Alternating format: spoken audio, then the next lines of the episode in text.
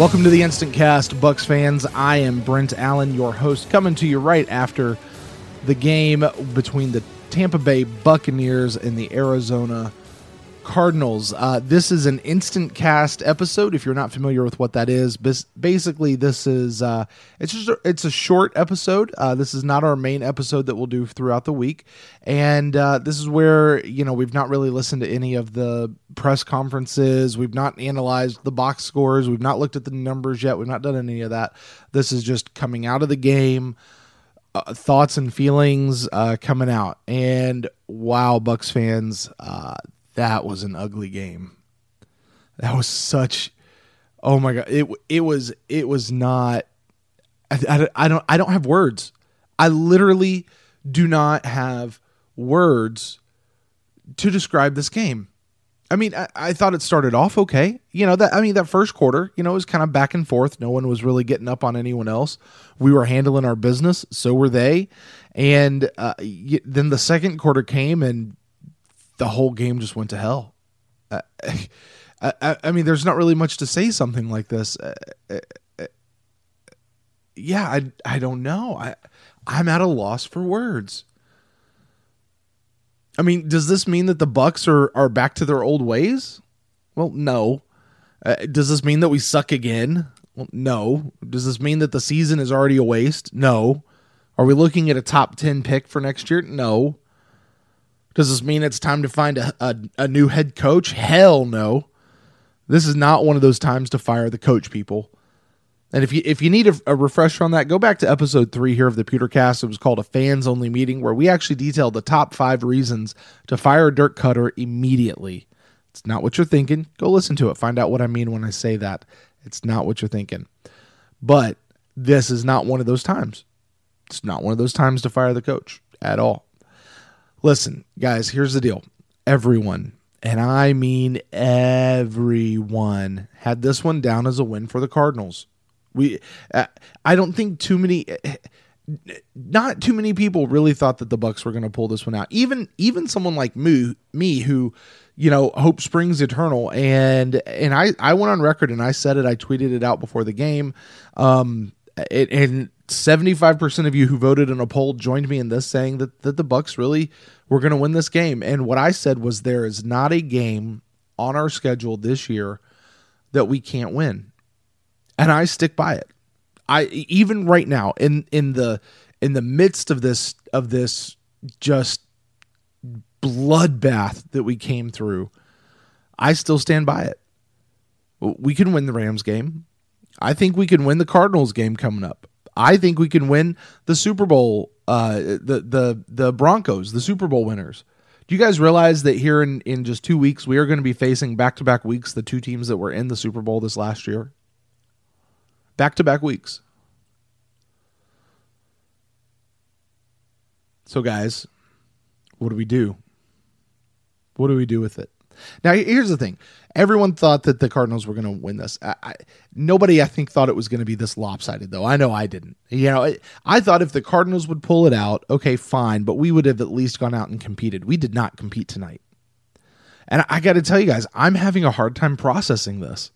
I, I mean, uh, okay, so on the one hand, there was injuries, and we sus- we sustained some substantial injuries tonight. I'm not going to lie to you. I mean, Doug Martin, Luke Stocker, Robert Ayers, uh, I feel like there was a fourth one um, that was pretty significant. I don't remember who it was, but uh, but I mean, just those three guys. Okay, let's look at those three. They're all three huge players. They're playmakers. They set the tone when they're on the field. But guys, we can't blame this on injuries. I mean, the the team has to bounce back. We have to bounce back. You know, a, a person goes down, it's next man up. That's the type of game we're in. And and okay, so let, so let's get into it. All right, let, let's talk about the game a little bit. Let's talk about some specifics. Uh, we'll start where we always start, which is with Jameis. Um, Jameis was off all night. I mean, I don't know what was up with him, but he was. I mean, even in the first quarter, where I kind of said, "Hey, things were kind of cool," then he was still off. Uh, you know, with the exception of a handful of beautiful passes, he just couldn't put the ball where he needed to the whole night. And that's further evidenced by what was it, four interceptions, maybe five if you count that one at the very end. I don't know. I lost count. You know, now, eh, eh, and I had this as a note that that I took. You know, eh, he keeps talking about in his press conferences that he has to give his receivers chances. He's got to put the ball up and give them an opportunity to make a play. And maybe that's what he was doing all night. You know, maybe he was giving Mike Evans and Vincent Jackson and, and Adam Humphries.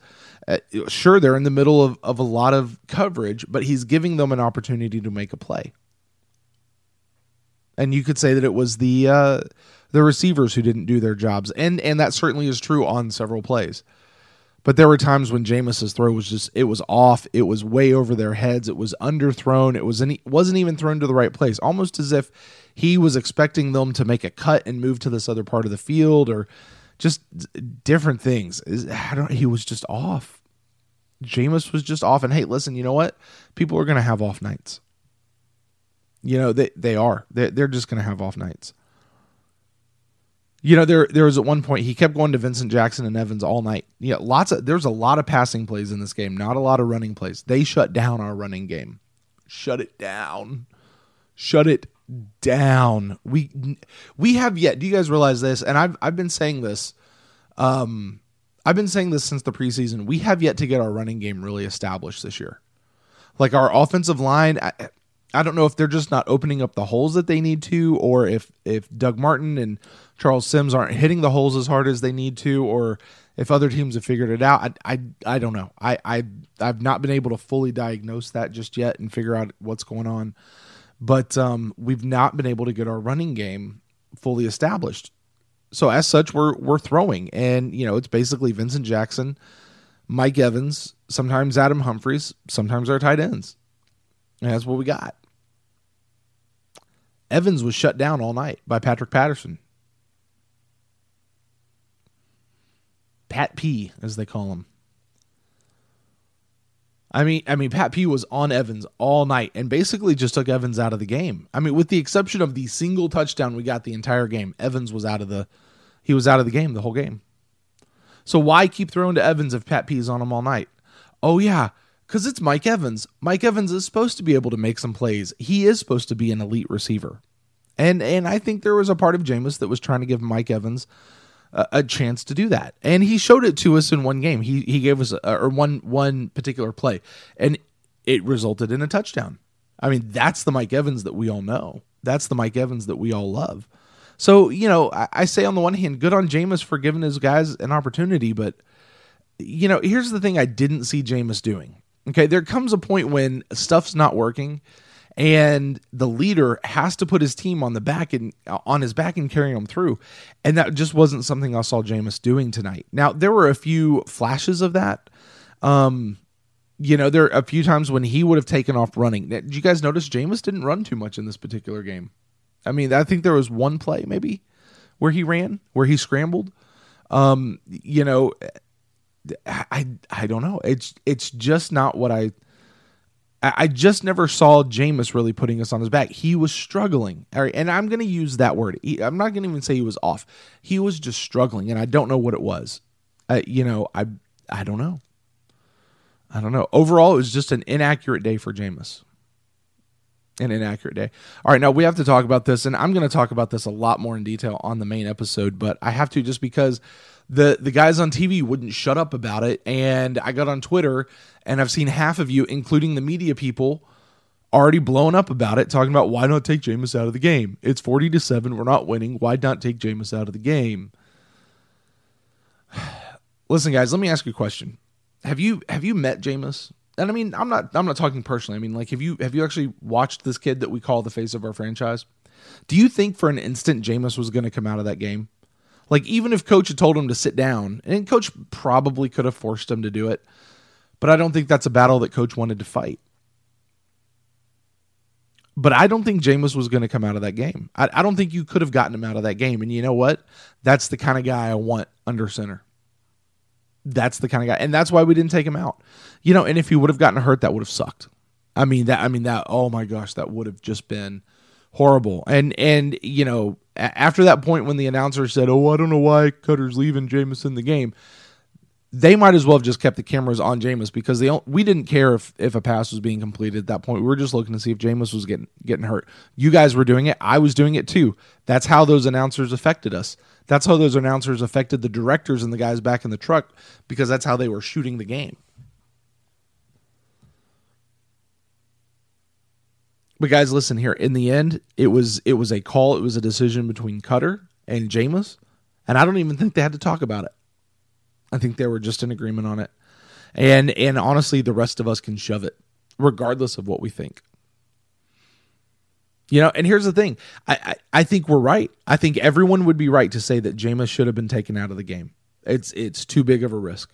I think Koetter would would would agree with that. I think Jameis eh, on some level would agree with that. I really do. But there's a there's a heart that there's something more than just the logical thing to do in that particular moment. And I think it was important for Jameis to be out there. So I don't I don't fault him for it. Um I think if I was in Koetter's place, I would have taken Jameis out. Uh I I just being honest, I think I probably would have. Uh, or at least I would have talked to Jameis about it. But uh, yeah, I don't know. All right, let's get off of Jameis. Uh, let's talk about some people who did show up tonight. All right. Thought uh, Adam Humphries had a good night. Um, you know, he seemed to get some good yardage. I'll be interested to see what his numbers actually came out at uh, when I get a chance to look at that. He made some catches. There, he just he just popped up on my radar several times as I was watching. I also thought the tight ends showed up, much like Adam Humphries. They just showed up. You know, Cameron Brate, ASJ were repeatedly in there. They were repeatedly on plays that worked. So we had that. Uh, the offensive line, uh, I kind of mentioned this a minute ago. Pass protection, I thought was generally pretty good until the third quarter when I don't know if they were just gassed out or if just their heart had been trampled on. I don't know. Run blocking still needs work. Yeah, and and uh, we just we've got to figure out how to get our running game established. We've not figured that out this year as a team. We didn't do it great in Atlanta. We certainly didn't do it great. Um, I, I'd say this: we do better in no huddle. And I wish we would have utilized that more throughout the game. And if I was in the media room and I could ask Dirk Koetter one question, it would be why did we not use no huddle more since it seems to work so well? Like I'd want to know what his thought process was behind that. I, am not leading. I'm not trying to say, "Oh, Dirk Koetter, you should have done this." No, like that's an actual question. Like, "Hey, you're a coach. I'm not. Why wouldn't we go to no huddle? It seems to work. Can you help educate me on that?" Um, that would be the question that I would have. Uh, Greg Auman, by the way, you're in those rooms with Dirk Koetter. If you're listening to this, could you ask him that question for me? I'd really appreciate it. Um, and and I'll say this: I, I thought the only time that we really seemed to do well in the game, and I believe it was in around the third quarter, was um, when we overloaded the line with split tight ends or even triple tight ends. And you know, I talked about this back in in, in last week's episode. I said it, it, watching the Arizona game from last week where they faced the Patriots, that was when the Patriots seemed to get a hold of the the Cardinals. That's when when they overloaded the offensive line with all these extra people. It it forced Arizona to do stuff that they don't normally want to do, and New England was able to take advantage of it. And I thought we did better and we did well against Arizona when we had overloaded our line against their defense. So, so there's that. Uh, speaking of defense, uh, let's talk about them for a minute. Um, again, you know, I thought that first quarter we did pretty good. Yeah, Gerald McCoy was really close to a sack. Uh, Will Gholston showed up on a big play. Um, you know, it seemed like we were stopping the run okay, but we just could never really get a hold of stopping the pass. Uh, I thought Brent Grimes, um, man, his height really hurt him tonight. I mean, he just he just looks so short out there next to whoever it was that he was. What was it, Larry Fitzgerald on a lot of those, right? Um, just looks so short, and and he just he looked like he couldn't keep up keep up with anybody. Uh, it, he was just slow, and that doesn't seem to be like the Brent Grimes that I have seen in training camp and in you know OTAs way back at the beginning of the summer or um, you know, uh, yeah, training camp and, and preseason and all that kind of stuff. So I, I don't know what was going on there. Um, I thought Kwon struggled tonight, you know, and here's a guy who had 17 tackles. I'd be interested to see how many he had tonight once those numbers come out. It's 17 last week, 15 on his own and two assists. Um, I mean, there was even a time when when he went in for a tackle and the dude just sidestepped him and swatted him in the helmet. Yeah, I, Chris Conte missed a few key tackles, including at least one for a touchdown that I remember very clearly off the top of my head. And last week, Chris Conte is the guy who stopped two touchdowns with tackles. Yeah, he had two t- touchdown saving tackles, but just missed them tonight. And there was a point I saw him even kind of hitting himself in the head, hitting himself on the helmet.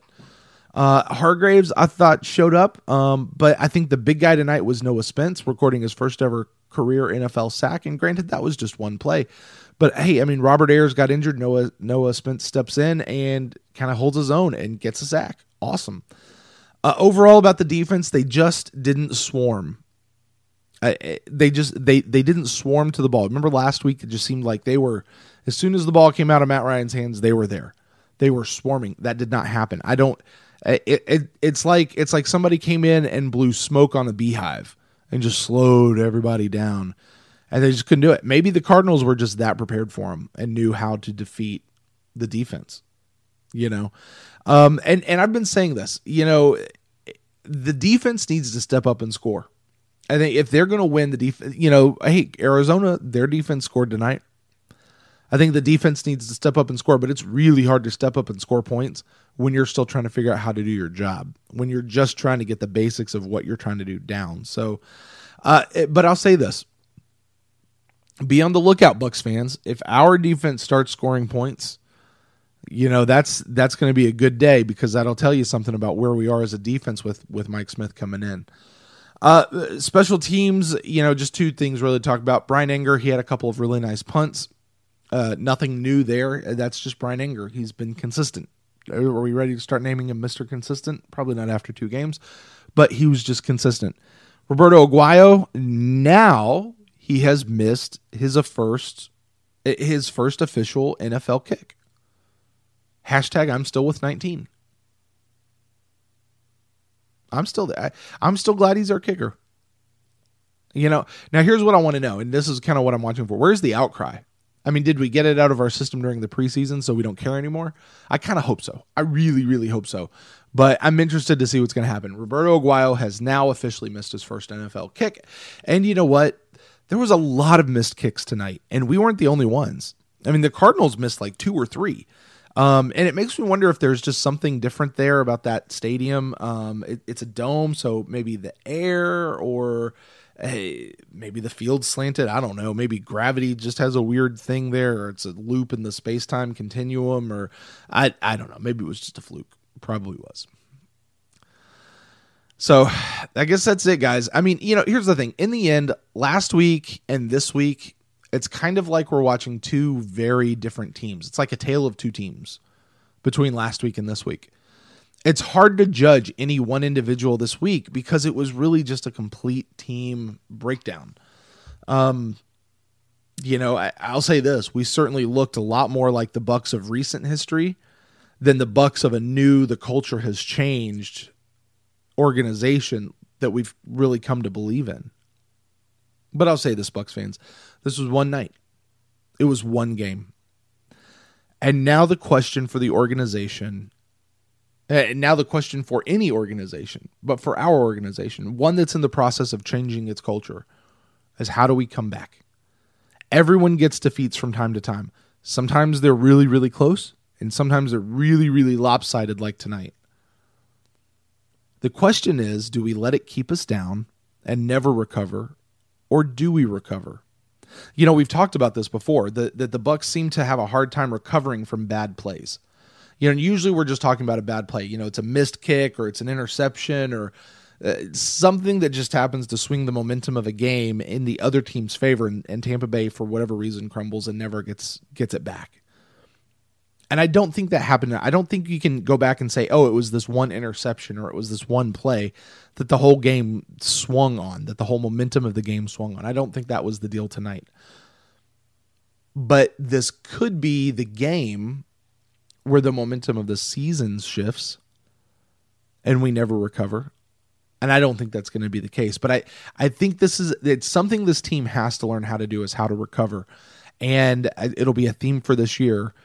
And uh, you know, it's it's it's not just what winning a game, it's actually this is the scope of the entire season. So uh, here's what I'll say, Buc fans: don't get down on the team. you know, stick with them. Rome wasn't built in a day. This is a marathon, not a sprint. Uh, and it's really okay to be disappointed. It's really okay. Let's not go out there and blast them, though, guys. You know, well, listen, I'm not. We're not here to blow smoke up people's butts. All right, that's not what I'm trying to do. I'm not trying to put the rose-colored glasses on everything. That's not it. Listen, be be angry, be pissed off, be disappointed, be sad, be numb if that's what you are. But you know what? Sunday's coming around again. LA's coming to town, people, and uh, we got to get in with them. Hey, listen, listen to the radio, uh, the radio shows this week. You know, the Bucs are on um, every night, Monday through Friday, I believe it is, at least Monday through Thursday. I think they've got Kwon on a show this year. Robert Ayers is on a show this year. The by the my favorite one, if you guys didn't listen to, my favorite one was the one with um, Ali Marpet and Donovan Smith, and I think that's a weekly feature. Is going to be those two guys. That is a hilarious show. You guys should all tune in and listen to that. Make sure you listen to all the other Bucs, Bucs podcasts out there, fans. Um, stick with them. You know, yeah, this sucked. This sucks, and there's no way around it. And that's and and that's okay. But we don't have to stay here. All right, we don't. We we really next Sunday's coming. We got to have short memories. We got to move on. All right, guys. Well, that's going to wrap it up for this instant cast. Uh, be on the lookout for our main show this coming week. We've got a brand new special guest coming in. I can't wait to reveal who that is, so you guys can uh, be looking forward to that. In the meantime, drop me a line and let me know what you thought of the game. Uh, you can shoot that over to me at thepewtercast at gmail.com, or you can find me on Twitter or Facebook at thepewtercast on either one. Until next time, guys, go Bucs.